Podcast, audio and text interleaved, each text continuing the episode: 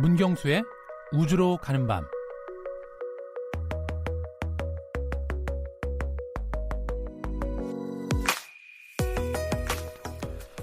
해마다 이맘때가 되면 전 세계 과학자들의 이목이 스웨덴 왕리 과학원으로 집중됩니다. 바로 노벨 물리학생 때문인데요. 올해는 어떤 과학자가 인류의 세계관을 확장시켜줄지 궁금합니다. 올해 노벨 물리학상은 우주의 진화와 외계행성 연구에 평생을 바친 천체 물리학자 3명에게 돌아갔습니다. 우주도 지구처럼 진화할까요? 그렇다면 우주의 나이는 몇 살일까요? 지금까지 발견된 외계행성은 몇 개나 될까요? 초등학생 수준의 질문 같지만 인류가 수천 여 년에 걸쳐 품은 우주에 대한 근원적인 물음입니다.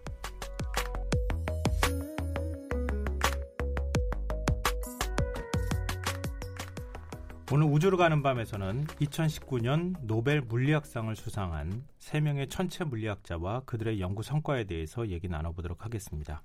오늘도 문경수 과학탐험가 나오셨습니다. 안녕하세요. 네, 안녕하세요. 네. 일단 저는 노벨 물리학상 발표를 지켜보는 이 탐험가님의 생각이 가장 궁금해요. 우주를 정말 좋아하시기 때문에 아무래도 기분이 남다르실 것 같아요.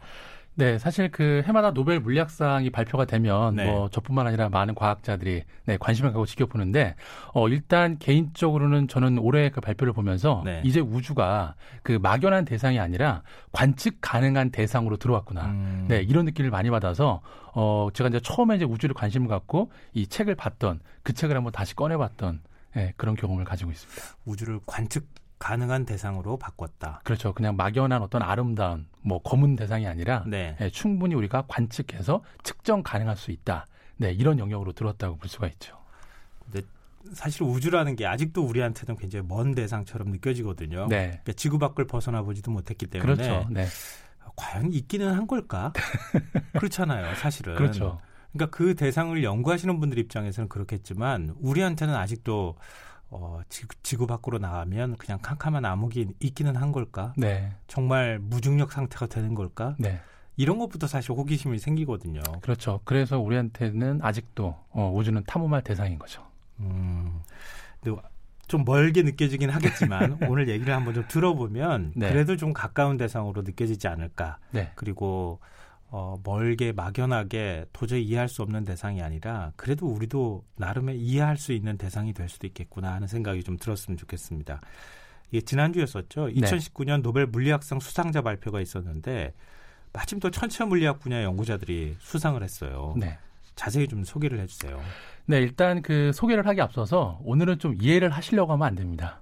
아 그래요? 아니 이해의 대상이 됐으면 좋겠다고 지금 얘기를 했는데. 네, 사실 이해의 대상이고 네. 그 노벨상을 받은 주제들도 이게 네. 관측 가능 영역으로 들어왔다. 네. 네, 이런 사실임에도 불구하고 어, 여전히 우주는 좀 어려운 것 같습니다. 네, 일단 좀 간단하게 네. 소개를 좀 드리면요. 어, 올해 그 노벨 물리학상은 이 우주의 진화와 거대한 우주에서 우리 지구의 위치에 대한 이해를 넓힌 네, 그런 천체 물리학자들한테 예, 상이 돌아왔다고 볼 수가 있는데요. 네. 어, 일단 그 스웨덴 왕립 과학원 그 노벨상 위원회에서 어, 지난주죠. 네, 현지 시각으로 그 8일 날 어, 노벨 물리학상 수상자로 제임스 피블스 미국 프린스턴대 명예 교수 그리고 미셀 마요르 그리고 디디에 쿠엘로라는 이 스위스 제네바대 교수를 선정을 했는데요. 네. 어, 일단 그 선정한 이유는 뭐냐면 일단 첫 번째 그 단독 수상을 했던 이 피블스 교수는 우주의 진화 이론인 빅뱅 이론에 유력한 증거로 활용되는 이 물리 우주론의 어, 이론적 발견은 이룬 공로. 네, 그리고 마요르 교수와 쿠엘르 교수는 이 태양계와 유사한 항성 주위를 도는 외계 행성을 발견한 공로가 크다 라고 해서 어, 노벨상 위원회가 선정 이유를 밝혔습니다. 머리 아파요. 네. 빅뱅 이론, 빅뱅 이론을 설명할 수 있는 네. 어, 물리 우주론을 그렇죠. 어, 발견했다. 네. 어, 아니면은 그렇죠. 발견했다라는 표현은 좀 맞지 않을 것 같고 어, 발견했- 새로운 이론을 만들었다고 해도 그렇죠. 사실 것 그. 빅뱅 이론이 나오기 전에도 네. 어, 우주의 기원에 대한 어떤 이론들은 많이 있었는데요. 네. 어, 어쨌든 그 뭐 근대 들어와서 이 빅뱅 이론이 가장 그 우주의 그 기원에 대한 음, 어, 네. 유력한 그 후보로 검증이 됐는데 어, 사실 그 빅뱅 이론의 어떤 초석을 다진 사람도 이 피블스 교수입니다. 음. 네, 그래서 지금 피블스 교수가 올해 나이가 84세십니다. 아, 네, 굉장히 그러니까 거의 뭐 많으시군요. 네, 현대 천문학의 그 우주의 기원 이원을 어, 아주 젊을 때부터 연구해서 네. 지금 거의 이제 명예 교수로 은퇴까지 했는데 예, 지금에 와서야 예, 이제 그런 정말 이 우주론이라는 게 그냥 막연한 대상이 아니라 어, 관측 가능하고 측정 가능한 대상이다. 라는 거를 이론적인 기반을 토대를 만든 거죠. 그럼 한번 빅뱅 이론이라는 게 뭔지부터 얘기를 좀 한번 들어볼까요? 네, 사실 그 빅뱅 이론은 뭐 간단 말 그 자체입니다. 네. 그냥 뭐 너무 어렵게 설명 안 되니까 어, 이 우주라는 공간이 어, 그냥 처음부터 있었던 게 아니고 어떤 힘에 의해서 뭉쳐 있는 음. 네, 그런 대상이 어, 급격히 폭발을 하면서 네. 네, 그때 폭발과 동시에 지금 우리 우주에 존재하는 모든 그 원소들을 만들고 네. 예, 또 그런 또 많은 에너지를 만들었다. 뭐 그렇게도 지금 우리가 우주가 만들어 지고 있고 또 계속 팽창하고 있다. 뭐 이런 이론이라고 볼 수가 있는데요. 네, 네 사실은 어렵죠. 네. 근데 우주가 계속 커지고 있다는 얘기는 네. 아마 많은 분들이 들어보셨을 것 같아요. 네, 맞습니다. 그 우주가 점점 확장하고 있다고 네. 하는 얘기가 바로 네. 빅뱅 이론에서 시작이 됐다. 그렇죠. 네. 그리고 우리가 생각하는 것처럼 뭐 원소는 어디서 나왔어? 네. 그리고 지금 우리는 태양계도 못 벗어나고 있지만 네. 우주의 그 많은 별들은 도대체 어떻게 생겨났을까? 네. 그냥 막연하게 어, 누가 그림을 그려가지고 지구 주변을 이렇게 네, 그렇죠. 어, 감싸고 있는 건 아닐까 음. 이런 생각을 하고 있는데 음. 그런 게 아니라 실제로 존재하는 우주로 생각할 때는 네. 어, 그 모든 것들이 한꺼번에 폭발에 의해서 생겨난 것이다. 네. 뭐 그렇게 보면은 태초에 네. 누군가에 의해서 아, 흡족하게 아, 이렇게 만드셨더라. 네. 라고 하는 얘기가 더 설득력 있게 들릴 수도 있어요. 너무 어려워서 이론이. 어렵죠. 네. 네. 근데 그러면은 빅뱅 이론을 잠깐 말씀해 주셨는데. 네. 그걸 또 전체 물리학적으로 설명을 해야 되잖아요. 네, 그렇죠. 그걸 어떻게 설명할 것이냐. 이게 증명이 돼야 되는 거니까 어, 과학 이론이라고 하는 그렇죠. 것은. 그 그래서 이제 그런 빅뱅 이론을 그 확인하고 검증하기 위해서 어 나사에서도 뭐 2000년 초반부터 그 많은 탐사 위성들을 그 우주로 보냈는데요. 네. 그 대표적인 위성이 WMAP라는 위성이 있는데 네. 어 이게 바로 그 빅뱅 초기에 그 만들어졌던 그런 어떤 뭐 미세먼지라든지 음. 예, 그런 흔적들을 발견함으로 인해서 네. 우주 배경 복사라는 그런 우주 지도를 나를 만들었습니다. 음. 예, 그래서 그런 것들을 통해서 어 이제는 정말 이 빅뱅이 예, 단순히 그냥 가설이 아니라 네. 어 뭔가 정말 우주 탄생에 대한 어떤 그런 기초적인 이론이다. 네, 음. 네, 이걸로 어떻게 보면 대다수의 과학자들이 동의를 한 거죠. 아. 네. 그러니까 처음에 빅뱅이 일어났을 때 그 생성됐던 네. 물질이 그렇죠. 포착이 됐다. 네네. 아 그러면 그러니까 어, 우주는 뭔가의 폭발에 의해서 일어났을 것이다 이렇게 네, 그렇죠. 추측하는 것이고 네. 우주가 계속 팽창하고 있다고 하는 거는 또 별다른 또 다른 이론으로 그렇죠. 확인하고 다른 증거들이 예. 있죠. 네. 어렵긴 하지만 네. 그냥 우리가 대, 개략적으로나마 이해해도 그렇죠. 그래도 사실 우주를 이해하는데 도움이 되니까요. 네. 근데 사실 표면적으로 보면 천문학 연구가 굉장히 활발한 것 같지만 네. 우리가 우주에 대해서 이런 얘기를 들으면은 참 네. 모른다는 생각도 많이 들어요. 네.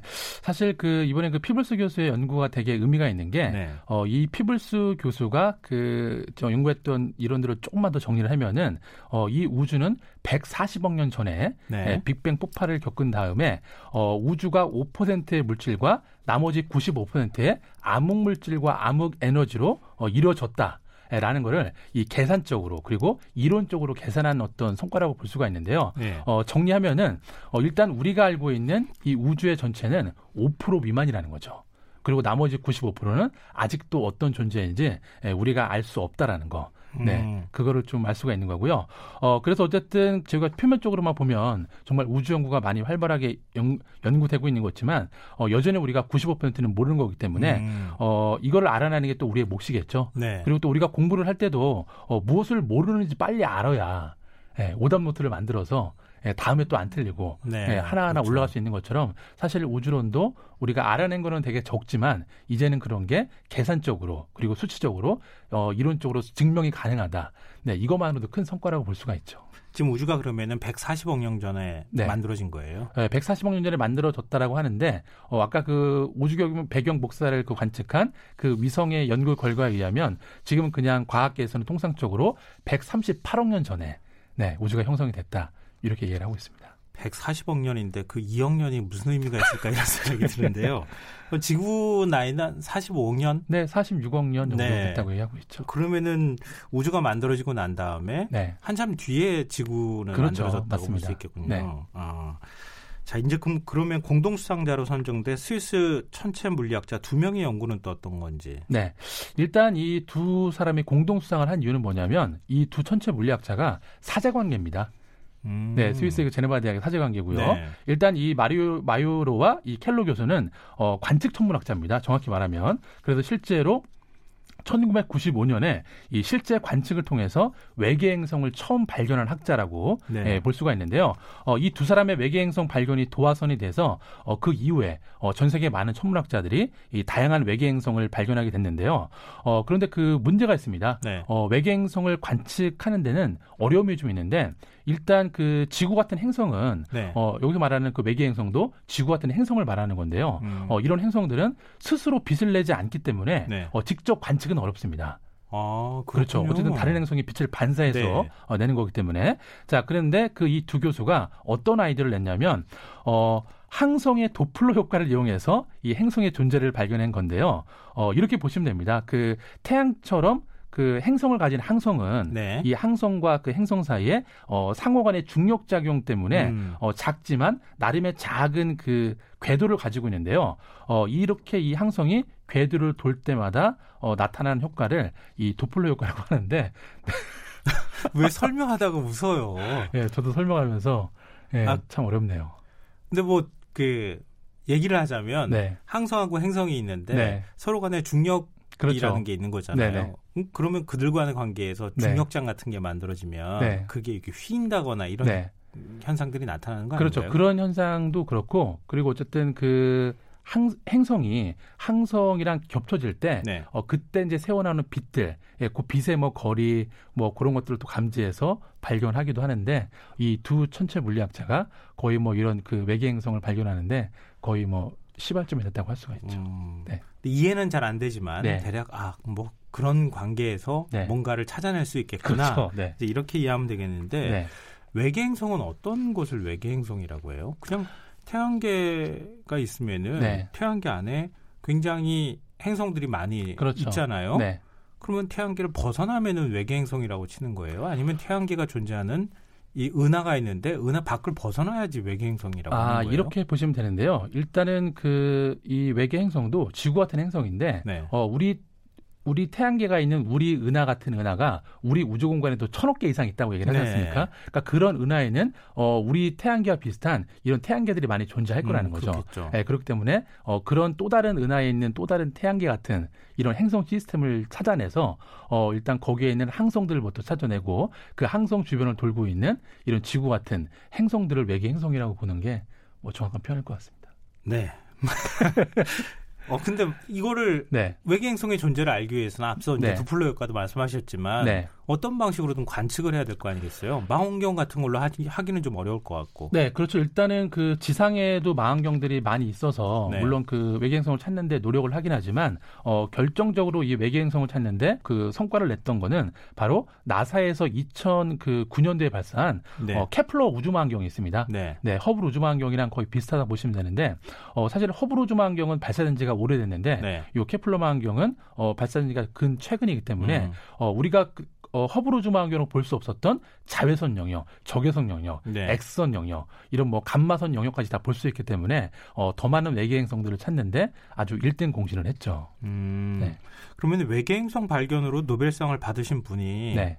왈 하신 말씀이 네. 인류는 외계 행성에 갈 수 없다. 네. 이렇게 얘기를 했다 그래요. 네. 왜그 꿈까지 짓밟아 버리신 거예요? 네, 사실 그 노벨상 수상이 발표가 난 직후에 네. 이런 발언을 하셔갖고 또 많이 이제 그 이슈가 됐었는데요. 어, 정확한 그 워딩은 이런 거였습니다.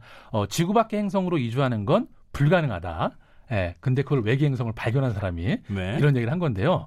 어, 그 내막은 이런 거였습니다. 이 지구에서 생명이 살 수 없다면 우리는 그 생명이 살 수 있는 또 다른 행성을 찾으면 되지 않냐. 그 요즘에 그 보편적인 이야기잖아요. 다 그런 게 그렇죠. 소재잖아요. 네, 그런 건데 어, 이분은 이 이야기가 잘못됐다는 겁니다. 어, 이 이야기에 잘못됐다는 그 맥락은 뭐냐면 네. 약간 비판적인 관점이라기보다 어, 우리는 이런 외계 행성보다 지금 우리가 살고 있는 이 지구를 더 소중히 여겨야 된다. 아 그거였어요? 네, 그거였습니다. 네. 갈 수 없는 건 아니고요. 네, 뭐 갈 수 없는 것도 이분은 워낙 또 멀리 있는 천체들을 연구하다 보니까 네. 어 사실 빛의 속도로 가도 그 거리가 몇만 광년씩 떨어져 있는데 네. 어 지금의 기술로는 뭐 가기가 힘들겠죠. 그리고 정말 우리 인류의 기술의 진보가 더 발달한더라 치더라도 어 사실 그런 게 가능하겠냐. 뭐 이런 어떤 기본적인 베이스를 깔고 있겠지만 음. 어 어쨌든 어 이분 이분뿐만 아니라 어 올해 노벨 그 특히나 과학상을 받으신 그 과학자들이 거의 동일하게 코멘트를 했는데요. 어 최근에 그 기후 위기 네. 예, 이런 것들 때문에 우리가 물론 뭐더 인식의 확장을 위해서 우주에 가는 것도 중요하지만 우리가 살고 있는 이 터전을 우리가 정말 이제는 기후 변화가 아니라 음. 기후 위기의 문제로 바라봐야 된다. 뭐 그런 메시지를 많이 담은 거를 좀 우회적으로 표현하신 것 같습니다. 모든 그 뭔가 생명의 근본이나 네. 뭐 과학의 근본으로 되돌아가면은 아주 작은 것으로 다시 돌아오는 그렇죠. 것 같은. 네. 그러니까 우주를 아는 사람일수록 아, 지구가 얼마나 소중하고 가치 있는 행성인지 더 잘 알고 깨닫고 있다. 그렇죠. 이렇게 얘기하면 되겠군요. 네, 우주 비행사들이 공통적으로 돌아와서 했던 메시지들도 뭐 크게 다르지 않은 것 같습니다. 음, 그렇구나. 이맘때면 한국은 언제쯤이면 노벨, 노벨상을 받을 수 있을까? 이게 항상 이 화제가 되곤 하는데요. 네. 국내 과학계 반응은 어떻습니까? 네, 뭐 역시나 또 뭐 그런 이슈들이 많이 좀 거론이 됐었는데요. 네. 어, 좀 그 최근에 그 이런 노벨상 수상 뭐 언제 받는 거냐 이런 거를 그 많은 이슈가 되고 있는데 어, 올해 또 노벨 화학상을 받은 그 과학자가 네. 어, 그 수상 발표 때 이런 얘기를 했습니다. 어, 내가 노벨상을 받은 이유는 뭐냐면 쓸데없는 일을 잔뜩 했기 때문에 예. 네.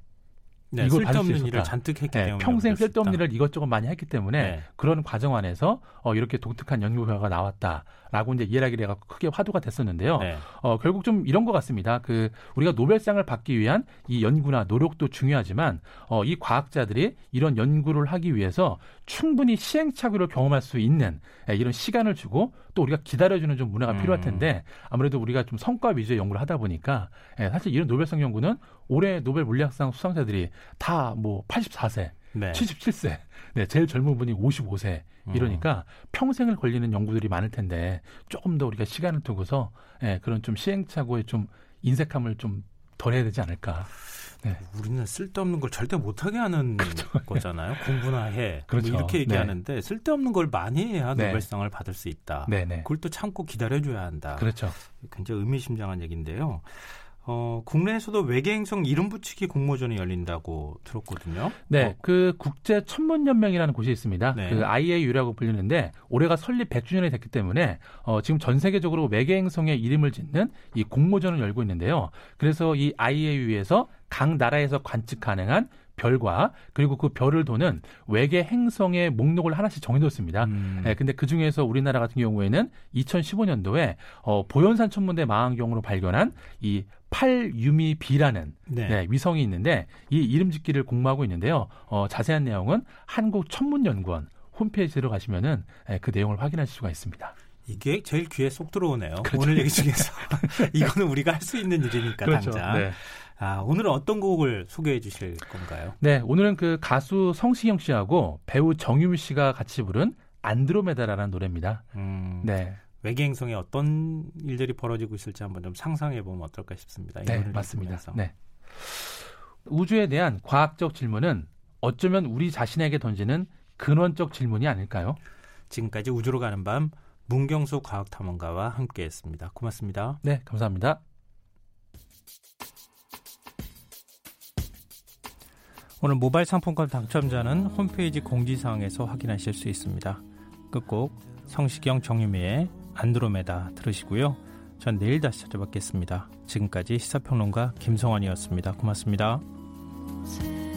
태양계 너머로 태양계 너머로 은하수 건너서 은하수 건너서 안드로메